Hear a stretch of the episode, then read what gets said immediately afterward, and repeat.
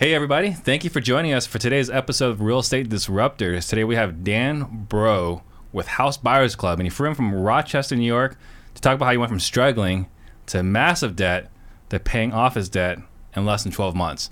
If this is your first time tuning in, I am Steve Trang, founder of the OfferFast Homes app, the only MLS for off market wholesale properties, and I'm on a mission to create 100 millionaires. Uh, we do have our workshop coming up, coming up in three weeks. If you want to see if you qualify, please go to disruptors.com. And if you get value, guys, today, please tag a friend below, share this episode, comment, so on.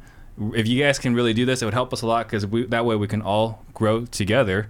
Uh, because a rising tide does lift all boats, and this is a live show, so please ask your questions for Dan to answer. You ready? Ready. All right. So first question is, what got you into real estate? I've always liked houses. Uh, and when I was when I first started in real estate, I was in the medical device field, and I was looking into retirement investing, and didn't like the options I saw. Yeah. And started reading some real estate books. Uh, saw all the advantages that it had, long term and short term, and uh, thought I could do that too.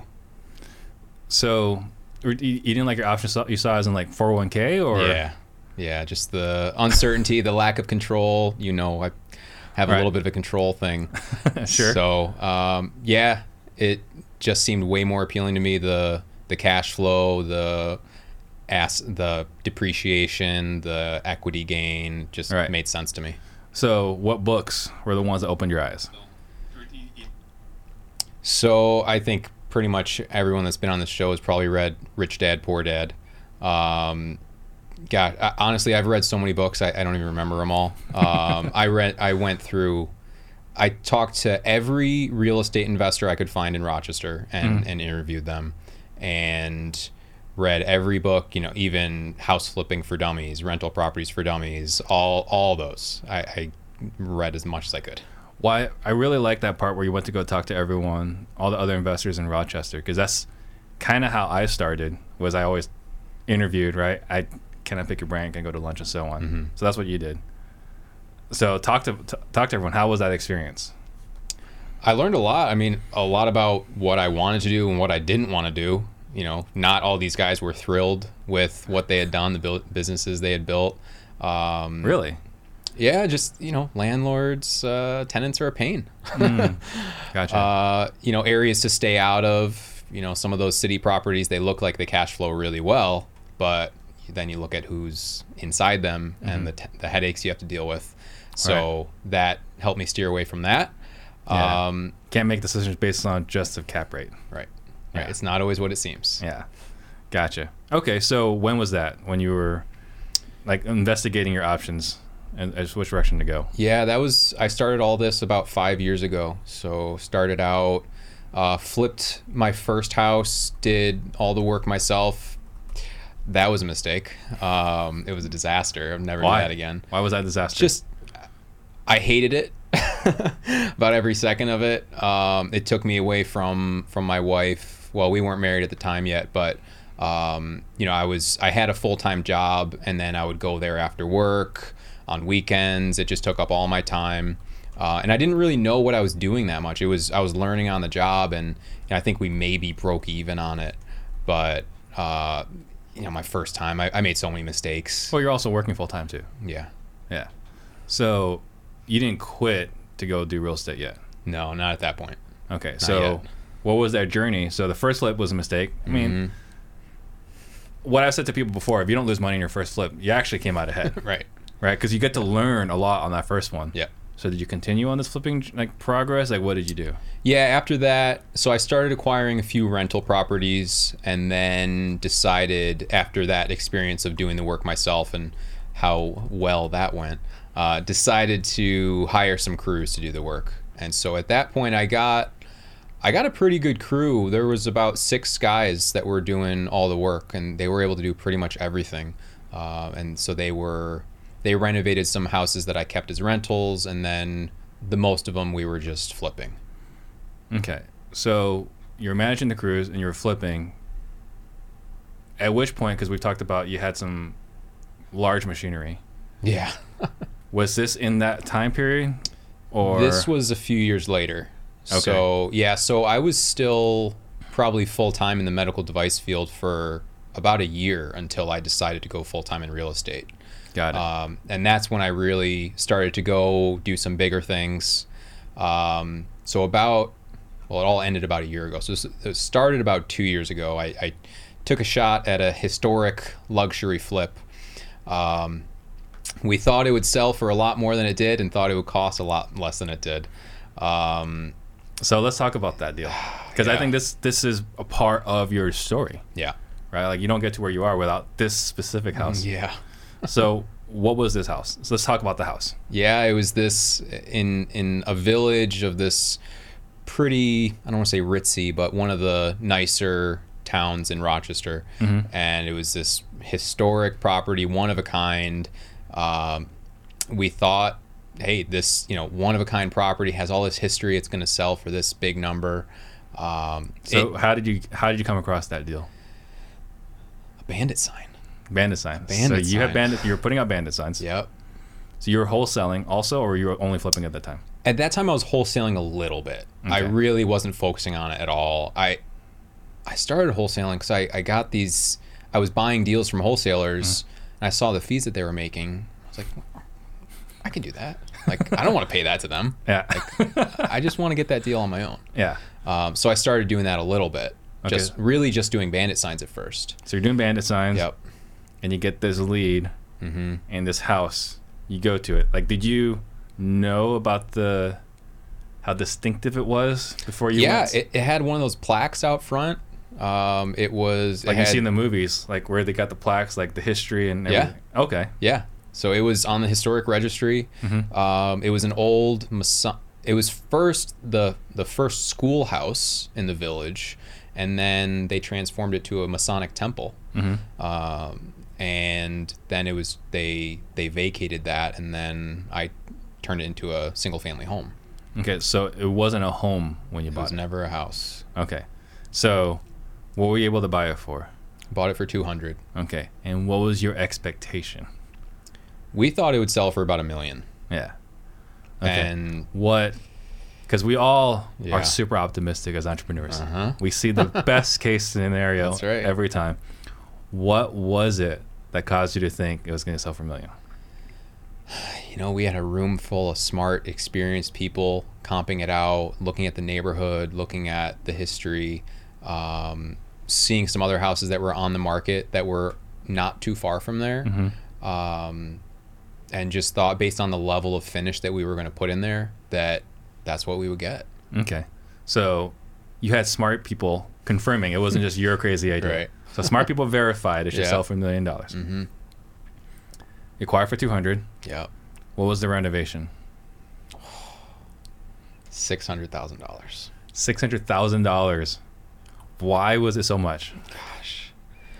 there must have been a few so lessons in there many mistakes. Let's call them lessons. lessons Um, gosh, it we had to gut the entire thing. Mm-hmm. We we rebuilt the whole house except for the exterior siding, which was cobblestone. okay So we took it. I mean, every single floor, wall, ceiling, we had to reframe.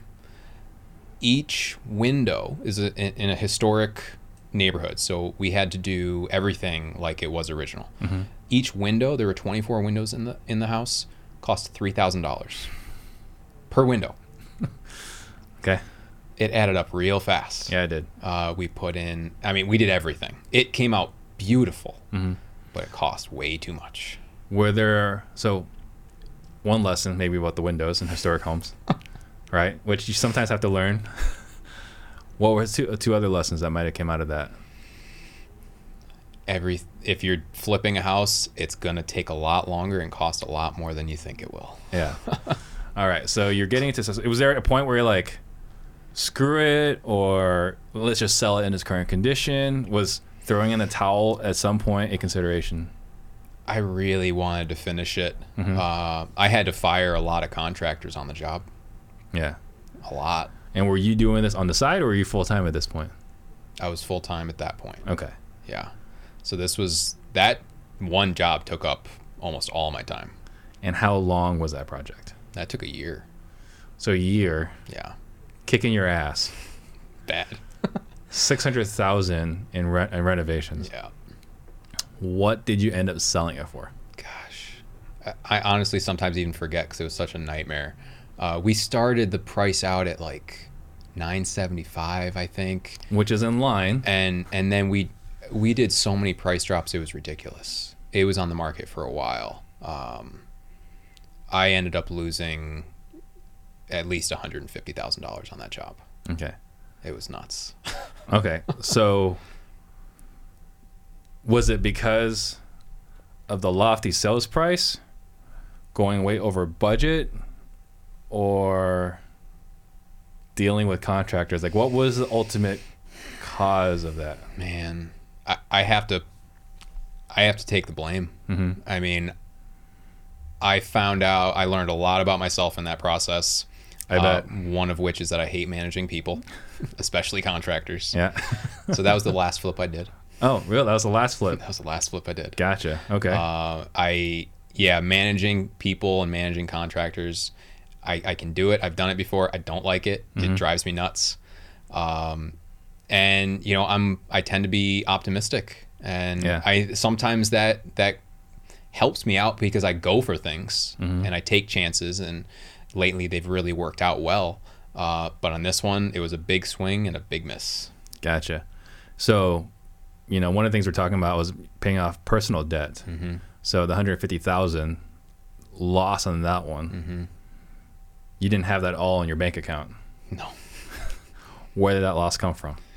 So that and that was only part of it. Mm-hmm. At that same time, while I was wrapping up that job, I had started another company. We were, Oh. yeah, great idea. Yeah. Uh, we Entrepreneur. were. I, I thought it was going to work. Yeah. We had started a development company. We Mm. were going to be building houses, and a lot of which we were going to keep as for our portfolio. Mm-hmm. Uh, put the main operations, running the crews and the construction, in the hands of a very skilled craftsman. Uh, and honestly, I was blinded by his skill because he was, as a craftsman, top notch. Uh, he wasn't at all who I thought he was, and he ran those crews and jobs into the ground. And we had we had six full time guys. We had a couple other part time guys. We had some big machinery. Uh, I think three or four large pieces of machinery. You know, fifty, seventy thousand dollar pieces of machinery yeah. That we ran out of money. That everything was just being mismanaged. I was probably taking on too much at that time. Um, I put too much trust in him too soon, and that company just fell apart. When you say ran the crews and the projects to the ground, what does that mean? Like, he he uh, was not for as much as I say I don't like managing people and I'm not good at it. Um, he would tell me one thing and then the employee would come in and tell me a completely different story about how they were being treated. got it. And so, uh, uh, you know, I never witnessed it in person because he, I think he always put on one face in front of me. Uh, but according to these other guys, he treated them like garbage Really? and you know people were people were quitting and all the time and the jobs were constantly over time over budget and we were in the middle of building someone's house and we ran out of money Yeah. and I had to shut down the company. I had to lay off six guys. I had to surrender, voluntarily surrender all that machinery. Uh, as a result of all that, I mean, legal fees, all that machinery that I had to pay off. Legal fees. What legal fees? That homeowner, Mm. she wasn't happy. Yeah, I bet she was not. No. Um, that that was. I mean, this was the most stressful period of my life by far. With those two things going on at the same time. And what year was this? Last year. So 2019. This was last year. So 2019, you've got this company which you felt would be going pretty good. Yeah. Got ran into the ground, Mm-hmm. and then you finished because you didn't it sound like you didn't start this flip, but you finished the flip Finished the flip. in 2019. So what was your what were you in the hole on the on the development side? That company at least 175, probably a little bit more after Yeah. all said and done. I mean, together between the two, at least 350 Yeah. in debt. And the thing that's crazy is, I don't think it's crazy to take on two projects, right? It definitely sucks like crazy to have two projects go south. Yeah. But that's kind of what we do as entrepreneurs. We take on projects like, oh, we can do this. Um, I'll just do a quick aside. Uh, so last week I bought my daughter a bike. Okay. And uh, you see my tiny car. And we had to take the wheels off to put the bike in the car. and I feel like this this guy set me up for failure when he asked me this question. How confident are you that you can put the tires back on? As a guy, there's no answer except, Right. of course I can do it. Man, that took 30 minutes too long to put the wheel back on. So, so we have this problem where we think we can do everything, and I don't think it's necessarily a bad thing Right. because, like you said, you you're you're where you are because because you took chances. Yeah. So, what about you know you're talking about 350 in a hole now between the two projects? You didn't have that money in the bank. No. so, what did you do? That was a really tough time. Uh, I mean, we I had to liquidate my 401k. I sold my truck. We were selling stuff out of our house. Uh, honestly, if it wasn't for my parents, Mm-hmm. I would have had to declare bankruptcy. Got it. It was really bad. It was So I had married. some- yeah, With a newborn. married at that point. Yeah, our daughter was one. Mm-hmm. Um, I mean, when I say stress, I had they say you know sick to your stomach. I got an ulcer. Like Mm-hmm. Oh, I was going to the doctor. It was Oh. bad. Got it. Like barely sleeping. I mean, it's just sitting up at night wondering how am I going to deal with this. Mm-hmm. It was, it was by far the most stressful year of my life. Nothing, nothing comes close. and then at this point, you decided to go back to get a job. Yeah, I, I was like, I'm done with real estate. Screw this. Not worth it. Those books were all a no sham. way. I, I was my my risk profile went from I'll take on anything Mm-hmm. to I need something steady. Yeah. I just need I I put my wife through hell. Our we have a little daughter. I need to provide some security, some stability. I can't let this happen. Yeah. Like we need to get back on track. Because before all that happened, we were doing great. Right. And then everything just went downhill real fast. Yeah. And so I went back into medical device sales. And that was just about the beginning of this year. And I was fortunate enough to find something pretty quickly with the company I used to be with. Gotcha. Um, and I mean, that was, I was blessed to get that at a time where I was more stressed than I'd ever been in a financial spot I'd never experienced before. Uh, to get that was a huge blessing. Gotcha. And then we connected at some point around this time. So shortly after, so I had been there. So that started the beginning of this year, mm-hmm. and then so I was in so medical device. I was in the surg in surgeries. I was in the operating room. COVID hit. So you were you were actually inside yeah, operating rooms. yeah, Okay. yeah, advising the surgical team on how to use our stuff. Wow. Okay. Yeah, pretty cool job. That's yeah. it's Um, interesting. Yeah. Um, I mean, it was great. I, it was. I was doing really well. I had this new position that they created just for me to come back into the company to make it work. And so I was doing some traveling and advising people all around the Northeast on these new products. Oh, that's cool. yeah. Um, and then COVID hit, and surgeries just stopped Right. overnight. And so thankfully, you know, my boss was nice enough to be giving me a salary still, but I wasn't eligible for any commission because there was no surgeries going on. And you know me, I, I can't sit still. I can't Yeah. do nothing. And so I looked back and I said, well, there's there's still a lot of money in real estate. I'm not gonna flip. Uh, never doing that Yeah. Um, wholesaling i had done it before i didn't love it uh, but it was always the margins were great and i said well i know there's a better way to do it. I know there's other people who are doing this well and enjoying it and doing the process better than what i've been doing. Mm-hmm. So i said i got to get a coach. I, I need i need someone to guide me on this journey because i know i can put it together. I just don't want to do it on my own because i know i've been trying that. I've been trying to do it on my own. Right. it's not working that great. I can learn from other people who've already had that success. Mm-hmm. And so I just started doing some research. I was watching some videos. I found one of your podcasts, and it's like, give that guy a call. Yeah. And then here we are. Yeah. So you went at that time. So this is like right when COVID struck. So like around April, March or April. Yeah. And so we scheduled a call. We jump mm-hmm. on. So at that time, real estate, there was no transactions. There was no Right. wholesales, no flips, nothing. You weren't. You were like you tried it. That ship has sailed. I'm done. Yeah, I was doing no real estate at that point. Okay. So we we worked together, right? Schedule a call, work together. What were the things that you say the keys that really changed that really unlocked all this for you? What were some of the major keys? Yeah, so those lessons I learned last year, you know, the value of other people. That just to have that community, that support, the value of other people's experience and knowledge.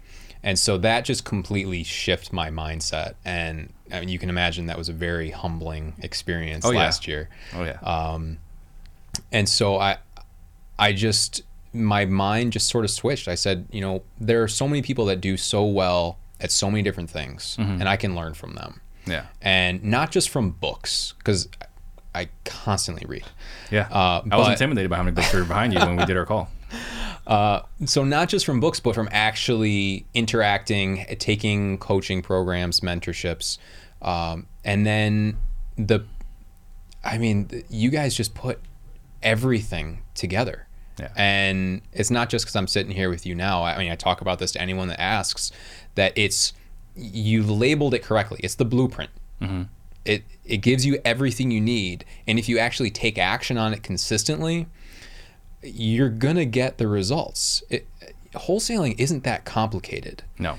it's if you're decent if you're halfway decent at sales and you're into personal development and you're constantly trying to get better you're going to have success in wholesaling. Right. So the systems that you guys created and taught i just put that into play and consistently took action on it and it completely changed my business Yeah.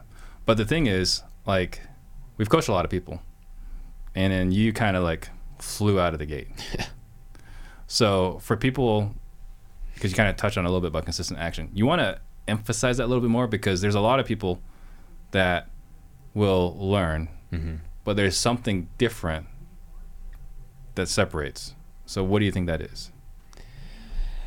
a lot of people talk about massive action. Mm-hmm. That's not what gets success. That's Yeah. that's it's never one big thing that gets you there. It's the little things every day. That's it's not the sexy stuff. Yeah. It's the day in, day out work that is behind the scenes that no one sees. It's the hours of role playing. It's the constantly adjusting the script to fit my style Yeah. it's working on my CRM so that the process flows nicely. It's finding it's every little thing. It's doing something each day to get a little bit better. That's going to make the big difference over time. Right. And when you combine that with my background in personal development, I mean, my, you know, you saw that picture of Tony Robbins holding me when I was like two or three. Yeah. And so that's just been around me for a long time. I think his what is it, his personal power two program. It's CDs. It's like 30 days of CDs. Oh yeah. I've probably listened to that 15 times at least, and it's a full 30 day program. Really? Um, I started. I finished it once. I tried starting a second time. It's intense. Yeah. and with the journal and everything and doing Yeah. the whole I I my dad gave that to me when I was in high school at some point. Um, but he, you know, he worked with Tony Robbins. He had a Tony Robbins franchise, so that was just always sort of what I grew up with, and I just really latched onto it. So taking that personal development side of things and then combining it with the great system, and me moving very quickly with things in general, Yeah. it just took off. Yeah. Yeah. So I think absolutely just everything that you're able to do, I think it's incredible. Uh, so you were already in medical device sales. Mm-hmm. Killed it? I was doing well. Okay. So now you've gone through our sales training. What's different? the this system it's so different from pretty much every sales method that you'll you'll learn out there for the most part I mean, Yeah. most of it's a lot of questions, trying to get as many yeses as you can. Mm-hmm. Um, it- with this one, I'm basically telling people not to sell to me. Mm-hmm. I, I'm asking very few questions. It's it's really interesting. It wouldn't seem like it works. It works amazingly well. It shouldn't work. It shouldn't, but Not- it does. With everything we know, it just shouldn't work. shouldn't. But it works so well. I, I mean, so many. It's it's statements, not questions. Mm-hmm. Yeah. It's you're making a lot of assumptions and you're voicing it Mm-hmm. and seeing how they react, Yeah. and and just using that and just it, it's incredible how well it works. Um, so it's none of those yes no questions. There's a few at the beginning. After that, there's almost no questions Mm-hmm. Right.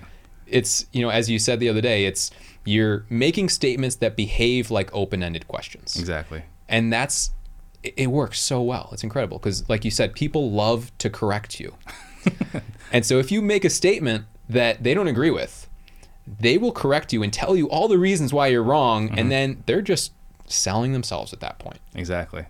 Yeah, I love it. Okay, so um, the systems, the the processes, the sales, the selling mindset. Mm-hmm. You, you attribute a lot of that to basically. I mean, if there was like a comeback player of the year, I mean, that's I think that's kind of like the award you would win, right? In, in wholesaling.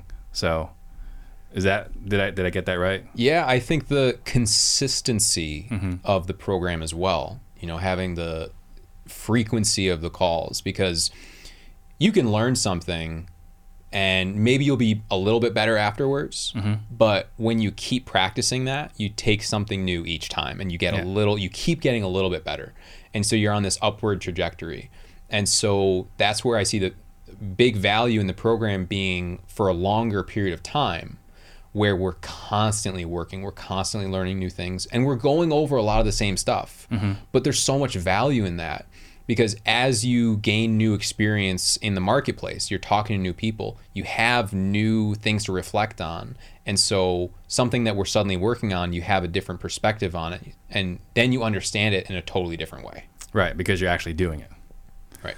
Um, so you had sent me a vision board or a picture of a vision board. You want to talk about that? Because I think this is good for a lot of people that are actually watching right now. Yeah. The message between us? The the vision board, the picture, like what was on your vision board?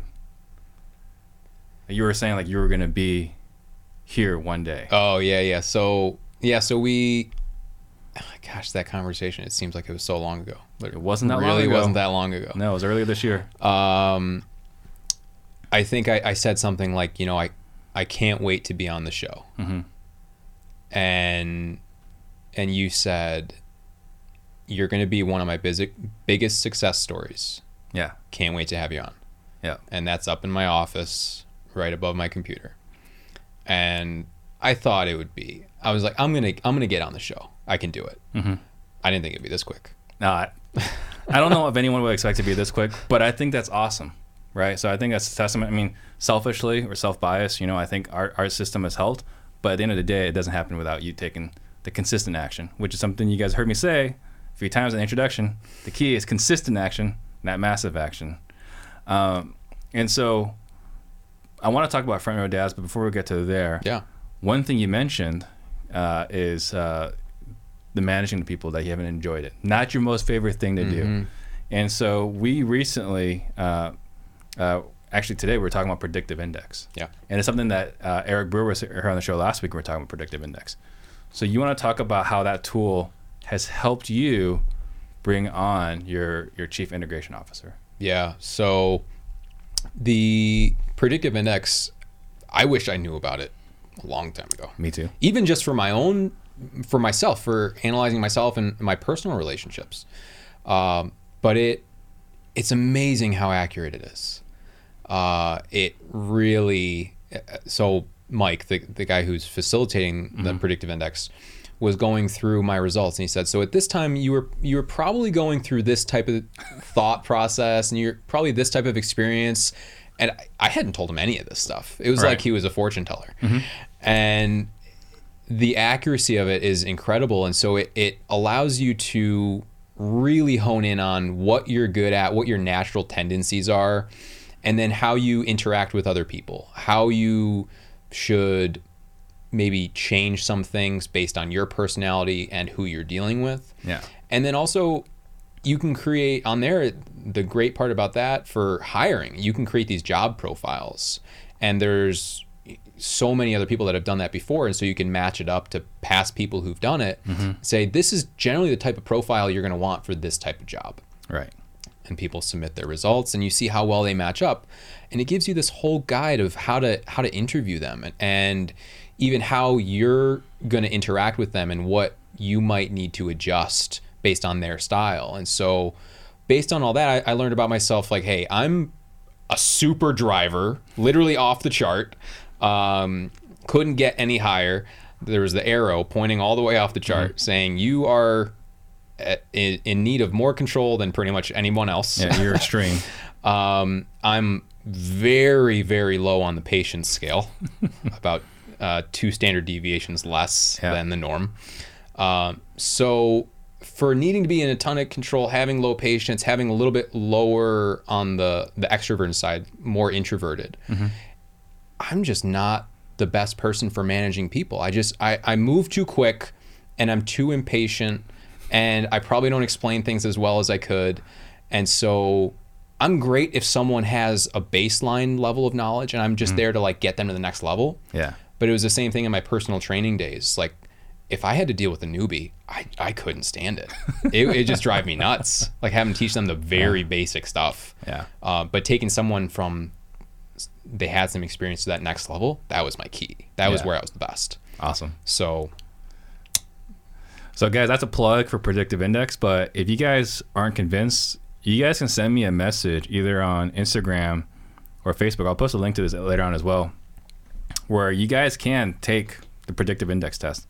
I've offered it before, so it's really crazy how accurate it is. And it wasn't until I took it that I realized like what's wrong with me. You know, why I I can collaborate with just about anybody, but man, being in a situation where I'm not like the majority decision maker, mm-hmm. I can't do it. Yeah. Like I can't have someone make decisions for me. I just it just won't work. All right, so one thing that you and I were talking about uh, also was front row dads, and it's something you're really passionate about, and I think it's something that a lot of us, when we get into this business, we do it. You know, it, it's either for the money or for the time or both. Mm-hmm. I want to have more time, I want to have more money or whatever. We all have this mindset, and then we get into this business and we completely forget all about it. Yeah. And all we're doing is hustle and grind, hustle and grind. You see like memes all the time about hustling and grinding. Yeah. And so everyone's trying to see who can work more hours in a week. Mm-hmm. But you're taking a different approach. I'm working on it. Front row dads. I'm working on it. Yeah. So, you know, as things have scaled really quickly for my business, uh, I found my my time wasn't a good reflection of my priorities. And family for me, you know, I, I lived in California for a year. I moved back to the East Coast because of family, not for the weather. Uh, certainly not for the weather in upstate New York. I hear Rochester's great. Yeah. This time of year. Yeah. it's amazing. You should come. uh, and so as I was getting busier and busier, I, I was I was finding, you know, I, I'm doing stuff after five. I'm doing stuff on the weekends for work. I'm constantly answering emails, text messages for buyers, sellers. I, I was totally unbalanced. And so uh, a buddy of mine was a part of this group, and he had mentioned it to me called Front Row Dads. And their whole motto is family men with businesses, not businessmen with families. And that resonated to me really strongly uh, because I saw myself going down this path. And I was thinking, if I keep going down this path, there's a big business and a lot of money down it, Mm-hmm. but my schedule is going to be awful. It's it, it's gonna I'm gonna sacrifice the things that are really the most important, which are the relationships. The why you're doing this. Right. And well, that's where so many people go wrong. They say, I'm working so hard for my family. Mm-hmm. That's not true. Yeah. You're doing it for yourself. Of course. You're doing it for the things you can buy with it and for the clout and for social media. Mm-hmm. And not because it's going to make you so much happier, Right. because really, money can buy only so much. Mm-hmm. If you lose all your relationships in the process, you're going to be miserable. Right. There are plenty of billionaires billionaires out there that are miserable mm-hmm. because they ruined all their relationships in the process. Yeah. And I saw what the business could become because I see all the people that are having so much success in it. But I wasn't willing to sacrifice on the relationship side. And so I needed to be surrounded by a group of people that had those same values. And this group, there are high level guys in there. Um, guys that, I mean, multimillionaires run big, big businesses, um, guys from all over the world. And that is their focus family 1st while still operating really great businesses. And so, you know, I'm, I'm a new member. I just joined maybe three, four weeks ago Yeah. but I'm blown away. I mean, we just had a, a full day online summit, and I learned so much more than I thought I was going to. And I mean, for anyone out there who's thinking about their life being a little bit out of balance in terms of work and family and need to reprioritize and really start focusing on those people that are those relationships that are truly the most important and you want some role models to learn from and collaborate with it's the best group out there Yeah. i mean it's it's i'm blown away by it Yeah. And I think it's powerful. And I think it's, you know, for everyone to, you know, again, the reason why we get into the business, but then once we get into the business, we completely forget about it. Yeah. And so one of the questions I've heard before, and I think it's powerful, is, you know, everyone says they're doing it for the family. But if I were to pull up on your calendar, would your calendar reflect right that you're doing it for your family? that's right And I think that's a really good point that you just hit on because we say it, but really we make enough money where we can stop, right right? Or not that we could stop, but we don't have to go this hard right right? We can go 75, 80% mm-hmm. and still maintain pretty solid income. But well growth is so addictive it is. it's you you have success and you see all the things you can do and you're like well i just want to get it bigger i want to do more Yeah. it's not always better It's not always better, but it's also what gets us out of bed. right It's that chase. it's a tough balance. Yeah. I mean, for for hard driving entrepreneurs, that's probably one of the most difficult things Mm-hmm. is balancing how much growth do you really need versus taking a little bit of a step back and focusing on those relationships. Yeah. It's a it's it's tough. I think that's probably one of the biggest challenges that entrepreneurs have. Well, it's absolutely one of the biggest challenges. And that's why I've said before, like, it's not, it's tough being an entrepreneur, but it's got to be tougher being married to one. we put our wives through hell. I believe Um, that. And so uh, I, I kind of had this mental exercise. I was talking to one of the guys that I mentor. Um, if we, just because the way we're wired, if someone just dropped $10 million in my bank account, $50 million in my bank account, would I stop? No. I was just trying to figure out how what, what can I do with Right. this? How can we get bigger? Yeah. How can we get faster? And it's just the way we're wired. right. Yeah. So I think that's awesome that you you you're intentional with this. You're focused on it because a lot of people kind of just, you know, they just keep driving and driving, and I think that's awesome that you you, you took your uh, you reminded yourself and had the presence of mind uh, to to to look at that. So for a lot of these guys that are listening, so we're talking about paying off three hundred fifty thousand personal debt Yeah. to your parents. Mm-hmm. In six months, it's crazy to fathom. So I think people need to know what do your numbers look like? Yeah. Uh, it's honestly, it's still mind blowing to me. Yeah. Uh, just how different of a place we're in from one year ago. Yeah. I, I when that all that happened, I said I'm never letting this happen again, and I'm gonna get so far from it that we never have to worry about this again. Yeah. And so right now, we're averaging about. it- It varies because we're constantly changing, changing things. Um, Entrepreneur. Yeah, but this month, so far, I think I've signed thirteen contracts. Unfortunately, some of those have have fallen through for various reasons, but um, we'll probably finish this month with about ten deals. Yeah. So for I mean for where we're at in the business for you know really only doing this 6 months full time, I'm thrilled with that progress. Yeah. I don't think anyone can complain about that. So uh, for everyone listening, because it's not necessarily easy to replicate what you've done. I wish I could say, hey, everyone, just go do what Dan's done Right. and replicate it. But there are some restrictions. So or challenges that they may uh, run into trying to replicate what you've done. So uh, for people listening right now, what is your number one lead source?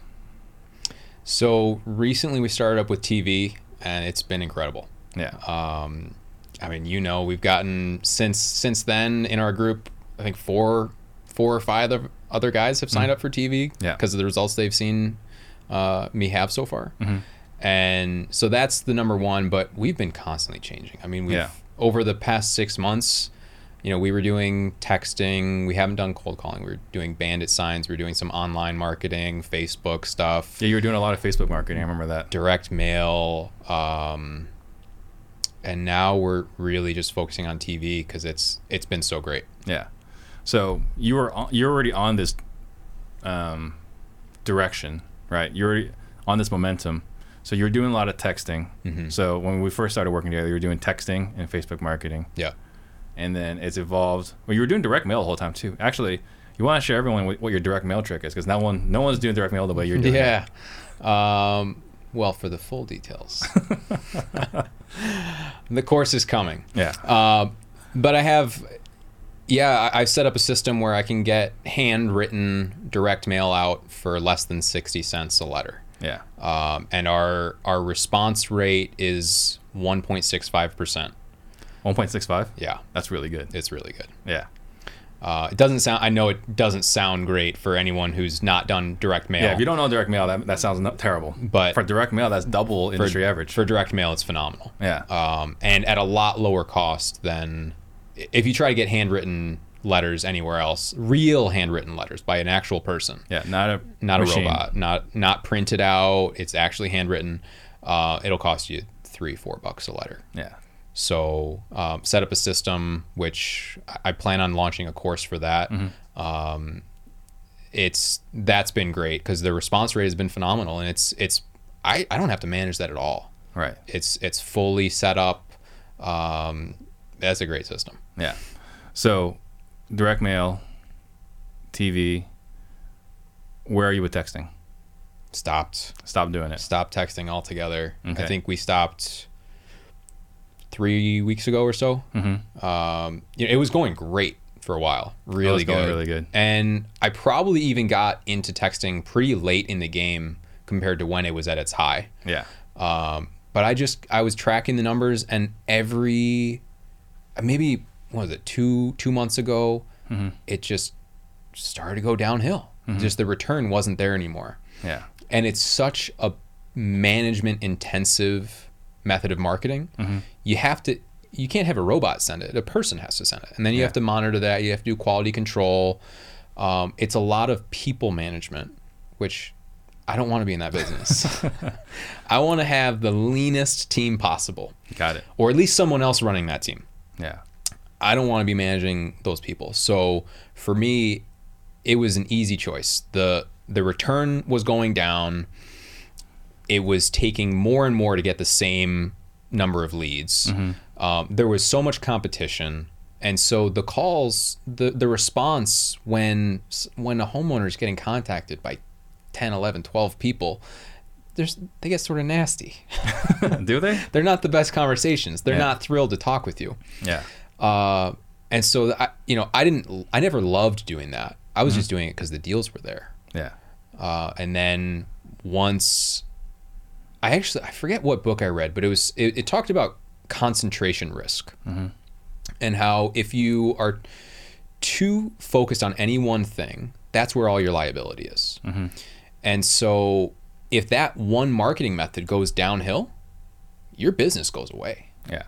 And so for me, hearing about all these regulations, that all these carrier restrictions, mm-hmm. you know, them saying sending these automated messages at the end of your text, like if you want to opt out, say end or whatever mm-hmm. it was.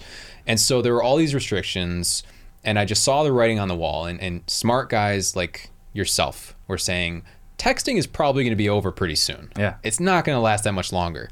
And I was looking back at some videos from like a year ago, and everyone was saying that same thing. And now it, was, it kept going down, and everyone was saying, "Yeah, are you getting these results too? Like my response rate and my delivery deliverability rate is down by like thirty percent, Yeah. or whatever it was." And so I saw the writing on the wall. And at that point, I said, I, I need to explore some other options for marketing so I can diversify my risk a little bit, but also get something that gives me a better return with less people management. Right.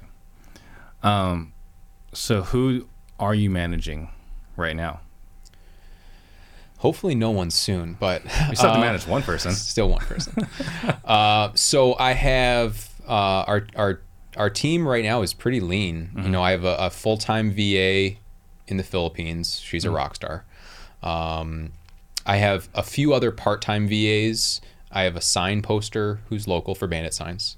Um, I just hired a chief integration officer. He just started on Monday. Um, he's a rock star, and he's he's once he's fully trained up, he's pretty much going to be running the day to day operations Got it.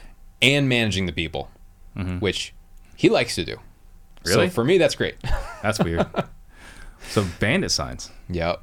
You're still doing bandit signs. I am still doing bandit signs. Still getting leads from it. Sometimes I forget about it. Yeah. Uh, the calls aren't frequent, Mm-hmm. but the the lead to prospect ratio is really high on Interesting. those. If someone calls those, they're probably pretty motivated. Very interesting. Um, so Ryan Kenyon wants to know the process with doing TV. I guess if someone wanted to do TV, any recommendations for them? They should talk to Darren. Yeah. Uh, Darren Dammy. He is with Bullseye Branding. yeah. Um, there so some really big names use use their uh, services um you know a lot Doug of Hopkins being the biggest one. doug hopkins uh, ryan pineda soon to be steve trang Soon to be Steve Trang. Well, really Max Jimenez. Steve's behind the scenes. okay max jimenez um, a bunch of other guys in our group a lot of guys in cg um, i mean it's a fully automated process which for me was ideal because like i said hate managing people Yeah. and the simpler and leaner I can get it, the better. And so they do every. I mean, they all I had to do was show up for the shoot, for the the commercial, mm-hmm. and, and film that. But they set that all up. They they talk to the stations. They do all the ad buys, and they do it really intelligently because they have data from all over the country and all the markets they're in. Maybe they're in I don't know 35 markets or so all around the country with with other wholesalers. Yep. And they look at the call logs. When are people calling in? What numbers did they call? And they track that to what station that came from, what TV show, what time, and then they use that data to make good decisions for your ad buys. Right. I don't I never decide what commercials, what times, how many slots. I never look at any of that stuff. You're not the guy. So I'm I'm totally off hands uh, offhand with that stuff, and all I have to do is is get the leads when they come in. Yep. Uh, and then what's the process from TV to close? I'm guessing when you sh- lead comes in on a TV, Mm-hmm. generally call in website. So I I think it's seventy five percent will call, twenty five percent will do a web form, and so we have our our leads manager who's the first point of contact. They will qualify and disqualify those leads. If they're qualified, they'll move on to acquisitions where they set an appointment. And so right now I'm doing all the acquisitions. So I'm physically going to the the appointment to the house. Uh, if we get that under contract, um, then well he just asked through closing. So Yeah. uh, goes through the traditional transactions coordination until closing. Um, unfortunately, New York is an attorney state and about the slowest state you can be in for real estate transactions. Uh, so, it, I mean, I have stuff that's my pipeline is full. Yeah.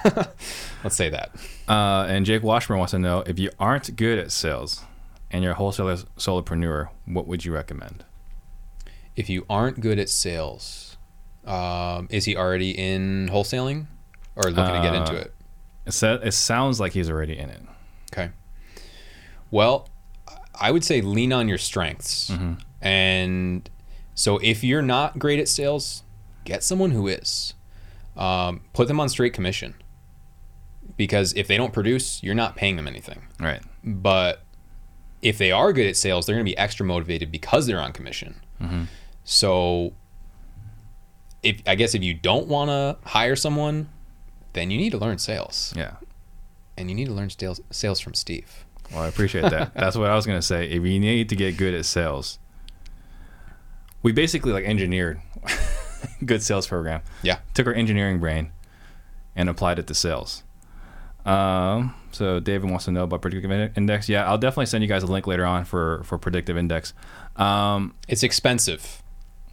Predictive index is expensive if you if you're buying it for yourself. yeah, if you're buying it for yourself, but we can give them a free test. But it's worth it. Absolutely. If you're worth it. hiring a team, it is worth it. yeah, like the the cost. Do you know what it is? A cost of a bad hire is how much? Oh gosh. I don't know the stats, but it's usually a lot more than the cost of the employee. oh yeah, it's like what was it, like 150% of their yearly salary or Mm-hmm. something like that. It's yeah. Yeah, it's one of those things where it's really important to get right. And as entrepreneurs, we're impatient. Yeah. We don't want to do it right. And so you got to use this. You got to get it right because a wrong hire is actually more expensive Yeah. than the program itself. Uh, Samuel wants to know what what was your success like with Facebook ads? So this probably isn't a good representation uh, because for anyone that's read uh, Traction or anything by Gino Wickman, so I'm a visionary all day. Scored a 97 out of 100 on the visionary scale. So in terms of the the fine details, What'd you score on the visionary scale? 97, Okay. 97 or 98. It was one of those, very high. Yeah. So in terms of details, that's not me. Yeah. So I took I, I took information and that someone else was doing and having success with and, and sort of just let that run. Um, but in terms of constantly tweaking things and monitoring the stats and every, uh, that stuff just drives me nuts. Yeah. Um, so I sort of set it and let it go. I know that's not the way I should do it. So that's why I mm. actually sort of stopped doing Facebook ads right now until I have someone that can do that. Because you, um, are you were not being responsible with your marketing dollars. I wasn't. So I, I well that and really with TV right now, I'm getting more leads than I can handle. yeah. So I didn't need to be wasting money, uh, particularly when I wasn't monitoring it. Yeah. So I was spending this money on on Facebook ads, not a ton, like 50 bucks a day, but it mm-hmm. adds up. Yeah. Um, and I wasn't really being responsible with the stats on it. So I turned it off and I will turn it back on once my team can handle the increase in leads and once I have someone who can track that, track all the stats, figure out where we should be and making those tweaks on a regular basis to make sure we're being responsible with that marketing dollar. Absolutely. Um, George Gutierrez wants to know what county do you target? So right now we're just in Monroe County. So in Rochester. But soon to be. Yeah, so within the next 12 months, uh, we're going to be also in Buffalo and Syracuse, New York. Going to be king of Western New York. That's right. Um, at some point, maybe they'll call it Dan Bro Stadium, or wherever the Bills play. Um, uh, Shane Imstead wants to know what's the monthly spend for your TV presence currently? So all in with the marketing fee and the ad spend, I'm at 13,500. Yeah, not very much. For what it brings in, it's not. Yeah. It's uh, and the leads are hot. Yeah, They are hot. Uh, if someone's calling a TV lead, I mean, it's not. It takes lead to a whole nother level because if you if you think about like a text lead, it's not even it's orange apples and oranges. yeah, So a text lead is just someone who says, "Yeah, I, I want to sell." Mm-hmm. But when someone calls based on your commercial, they're probably going to be pretty motivated. yeah, So it's like a PPC lead. Um, there's usually going to be very little competition. These aren't lists you can buy a lot of times, mm-hmm. or if they would be on a list, they're not on it yet mm-hmm. because it happened so recently. So a lot of times on these TV leads, they're not talking to anybody else. right. It's They- exclusive. They haven't. So there's no. I'm not in a bidding war. Yeah. It, it's it's great. oh, that's awesome. Uh, Warner Quiroga wants to know where can he get a nice plaid shirt like the one you have on? I got this at. Uh, my wife ordered the trunk club for me. Yeah. Well, I think what we should do is we should sign it and then sell it to him. I'll sell it to him Yeah, I think for the right price. Uh, all right. Ernesto wants to know how much were you spending a month on Facebook leads and how many leads were you getting? So we were doing 50 bucks a day on lead generation and then another I think it was only like $8 a day on on retargeting. Um, I did that for a few months. I think I got like three or four deals out of it. Um, so it wasn't bad, but it the timing for me wasn't right. I'll do it again uh, when I have someone to monitor it. Yeah, and it's something we've talked about as well. Is we have to change it because now it's got to be branded, Yeah, right? yeah. You got to flood that branding. Uh, Claude Moss wants to know how much are you spending on TV ads, which you already talked about, uh, thirteen five, Thirteen five. and are you using a cable network? They so I think right now we're on three or four different channels. I, the main, you know, whatever the main ones are right now, it might be Fox, ABC, NBC. I don't Yeah. know. All the main ones. They're the ma- major networks is where those TV spots go. Yeah. Um. So, not guys keep uh, post your questions. Happy to answer them. Um. So, tangent. Your dad was a franchisee for Tony Robbins. Yeah. What was that like, growing up? Well, I was one, so I don't remember. uh, but I know he, I think he was just in the Rochester area, but he, if my memory serves me correctly, I think he was the number one franchisee in the country. And he, so he won uh, a trip to Fiji with Tony. Wow. Yeah. So he's been in Fiji that long. Tony Robbins. Yeah. He's had that resort for 30 years. Yeah, because I remember him. Like I think it was one of his DVDs or, or CDs, and it was that um, he bought a place in Fiji just so his friends could come and hang out. Yeah. It's pretty solid. Yeah, that's that. That's the place. Yeah, it's probably a little bit more expensive now than it was 30 years Right. ago. Um, let's see.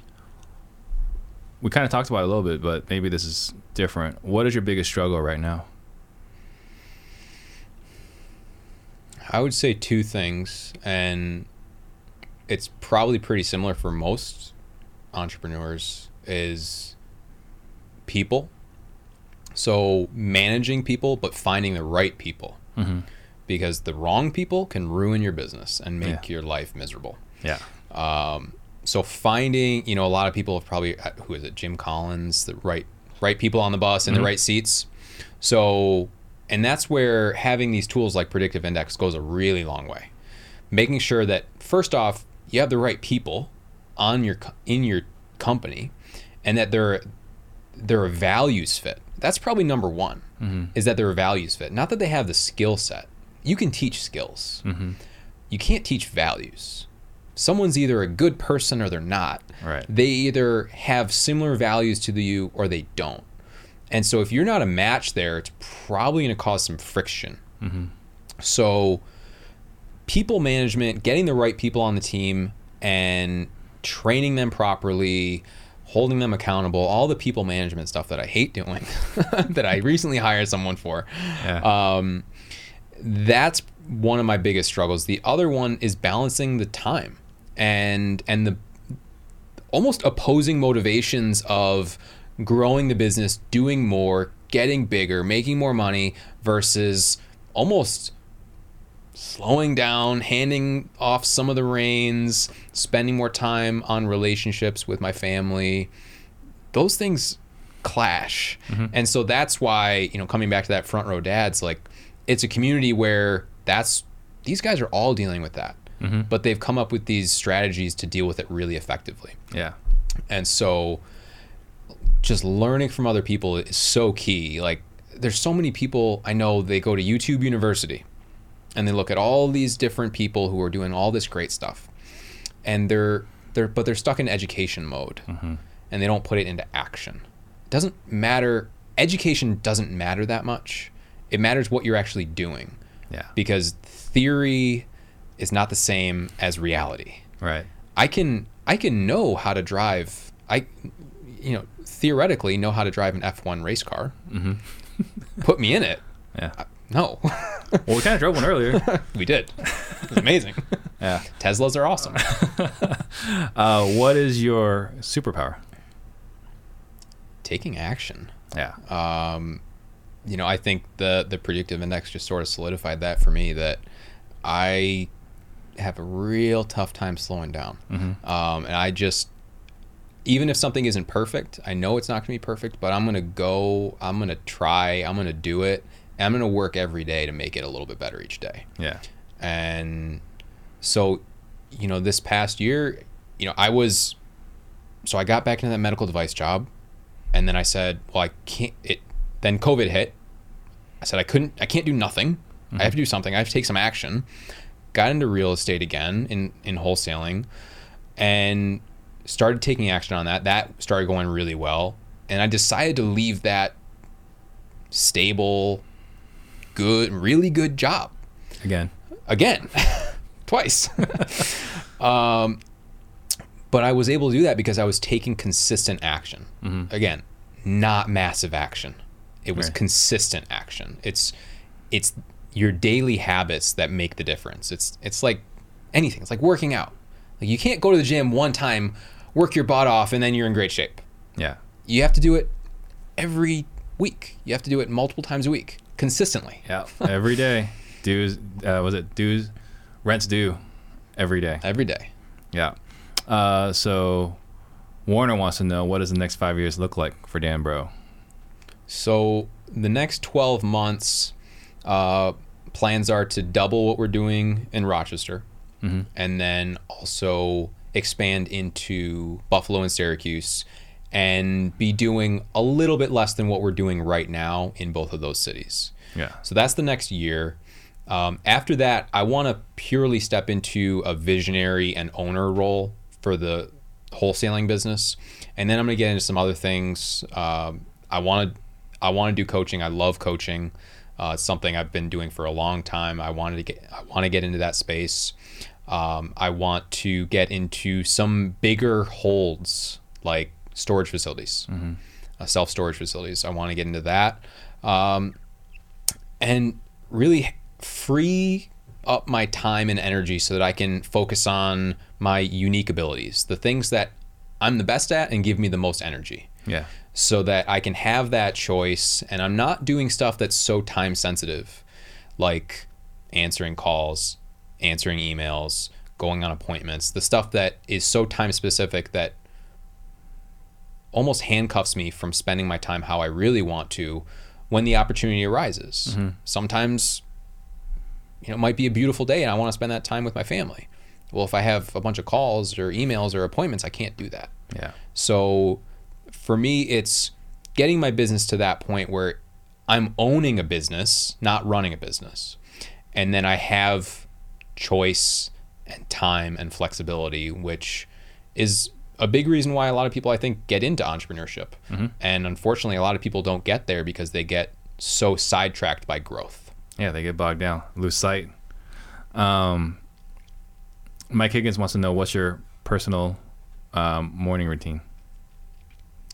My personal morning routine. Um, so it's been a little different lately because I have a seven week old. Um, so mornings are a little more difficult than normal. Um, but my wife has taken on the vast majority of the responsibility there. So I can't complain too much. She's, a, she's a rock star. Yeah. But I, so I've learned a lot of different things. There's different breathing exercises. Um, one one's called box breathing, and it's it's a you it's I, typically done to a four count. It can be done to any interval, but it's you you inhale for four, hold for four, exhale for four, hold for 4 It's very energizing and relaxing, and it sort of centers you. Um, I do. I have my my morning questions, my power questions. You can ask. There's a ton of different questions, but it's all, you know, what am I grateful for? What am I excited about? Why is today going to be great? Why am I so lucky? Why am I all these positive things? Because when you know th- this is all Tony Robbins stuff uh, mm. that those questions. If you ask yourself a question, your mind will come up with an answer. Yeah. So you might as well ask a better question. Ask good questions. Not why do I have to get up so early? Mm-hmm. Why is it so cold out? why is the world the way it is? Those are crappy questions. You're going to mm. get a crappy answer. Mm-hmm. But if you ask good questions every single day, what am I happy about? What am I really excited about today? how does that make me feel? You're going to be jazzed for the day. Yeah. You're going to be feeling really good because the first hour of the day, you know, the golden hour, it's it's it's the rudder of the day. It sets the the direction for the rest of your day. So if you start out and, you, and the first thing you do is is you go on and you check your email and you check Facebook, you're starting off the wrong way. Mm-hmm. Yeah. You're you're you're starting off by you're comparing yourself to other people. You're you're going to be wanting what they want, what they have, or what it looks like they have. You're going to be dealing with issues right off the bat. Take a little time for yourself. Ask yourself good questions. I work out first thing in the morning. I get me time in. I mean, I take care of the dogs and everything too. Um, but I really I hold that time sacred, and it's the most important time of the day. That and right before bed, asking yourself those same questions, and it, it, they can be the same questions. They can be different, but they need to be empowering questions, and that stuff will feed into your subconscious the whole night. And making that stuff a habit, f- starting off, you'll probably have to write it out do it in a journal. After a while, it'll just be routine. When I lay in bed, those pop, those questions just pop into my head, mm. it, it- because I've been doing it so long. So that's that's the routine that that I have that I know a lot of other people have and have had great success with it. Yeah, that box method is interesting because that's what Tony Robbins talks about, and I think in personal power too. Uh, so it's not like you've gone and changed the formula; you're still doing it. Right.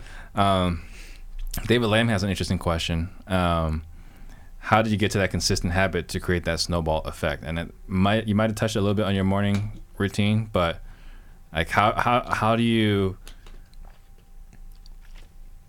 ensure that you're consistent? And he, he points he points this out because right now he's stuck in YouTube University. Yeah. So, so if I'll take this from their perspective of he's stuck in YouTube University, trying to figure out when he can make that leap to mm. actually taking action. At some point, it's gonna be a leap. There's gonna there's no guarantees. You will mess up. You experienced it. You're gonna mess up a lot. There's no avoiding that. But you have to take action because it doesn't matter how much you know if you don't put it to work. So at some point, uh, whether it's just taking a chance and just putting something on your calendar by this date, no matter where I'm at, this is what I'm doing. I'm getting to this point. I'm going to, and you don't have to, it, it, maybe you have a regular job right now. I don't know. But don't quit your job right away. Mm-hmm.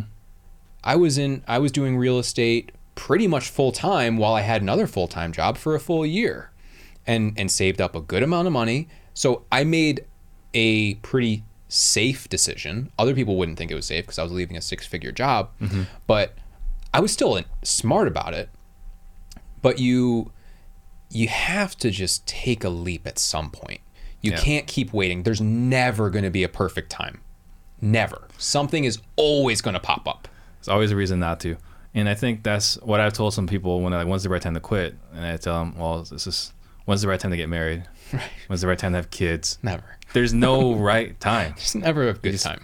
Pick a date and you just go with it. Yeah. So The world isn't going to stop. It's not going to slow down. not gonna always going to be happening. it's definitely not going to stop for you. Right. Yeah. All right. So I'm going to ask a question, uh, and this is just purely for me. Mm-hmm. We're going to replay this later on. Yeah. So, knowing what you know now, was it worth working with Max and me Oh my gosh. and signing up on the Disruptor Blueprint system? Gosh. Giving me softballs here. I've I've said it once, I'll say it again. Signing up with your program was the best business decision I ever made.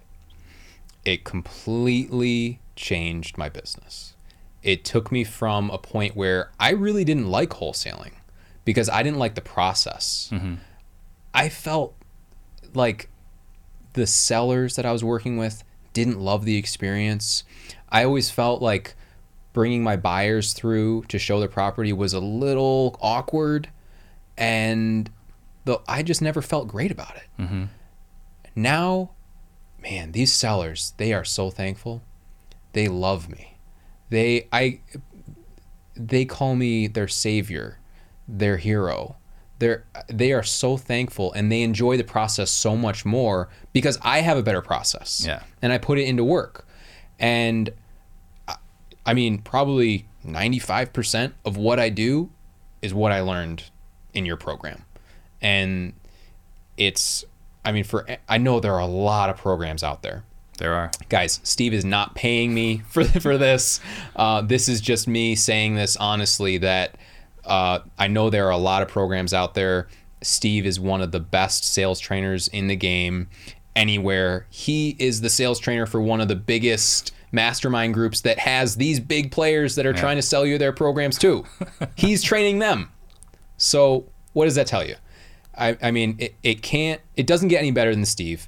And one other thing I would say is that any good, consistent coach, look at any Vince Lombardi, John mm-hmm. Wooden, any of these guys, they drill the fundamentals consistently. Right. And so many of these courses are so appealing and so sexy because they're trying to teach this fancy stuff that is five levels beyond the basics. Mm-hmm.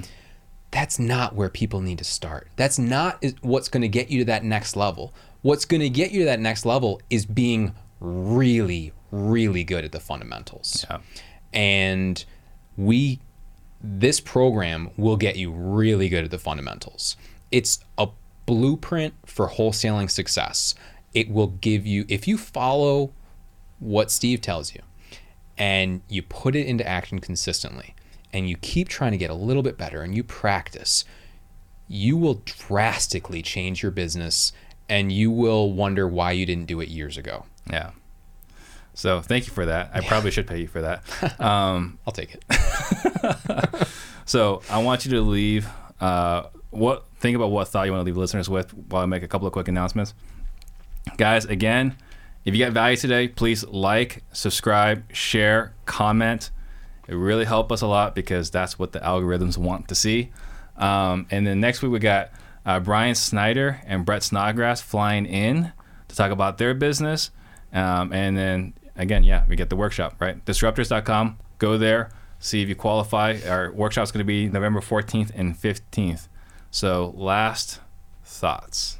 Yeah, I, I would say, other than everything, if I'm going to add something new, anyone who's in this business or, or any business, treat it like a business. Because I I would put money that if you were to take any of the guys that have been on, on your show, take them out of real estate wholesaling, put them in another business, they would have success. Because they know how to run a business mm-hmm. and they've set up the systems and they've learned how to hire people and evaluate people and do marketing and sales. They know how to run a business. And so many people, I think, struggle in wholesaling and say it doesn't work because they're not actually running a business. Right. They haven't learned how to do that yet. And so you need to treat it like it's a regular business, like any other. It's not some hobby you can just do half-ass. Yeah. If, if it's going to take work, any business is going to take work. This one just happens to have higher margins. Yeah. So the things you see on YouTube and on social media are totally possible. There are plenty of people doing it, but they're doing it because they have great businesses and they work their butts off. Right. So take that consistent action, run a real business, and if you don't know how, learn how because there are a lot of people that can teach you. Yeah. Steve is one of them. Steve, honestly, if you guys are looking into programs, if you're looking to, into coaching programs, you're trying to get started in wholesaling or take your game to the next level, book a call with Steve. He's a, he's an awesome guy, an awesome coach. The the program is incredible. It will give you I haven't calculated the return. I probably should have. But for for how much I paid, I would have paid so much more for the Yeah. program. Well, I appreciate that. For someone that wants to get a hold of you, how would they do that? They can find me on Instagram at Action Dan Bro.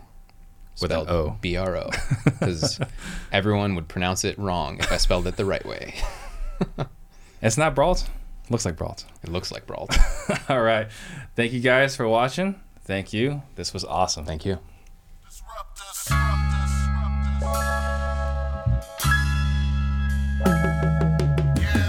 Yeah, see, we real estate disruptors.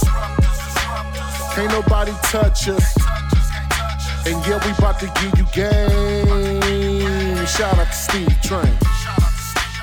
Real estate disruptors. They cannot touch us. And yeah, we about to give you game. Shout out to Steve Train. Jump on the Steve Train. We about to give you game. REI's flowing through my veins. And you don't have to look no further. See right here, you gon' learn everything.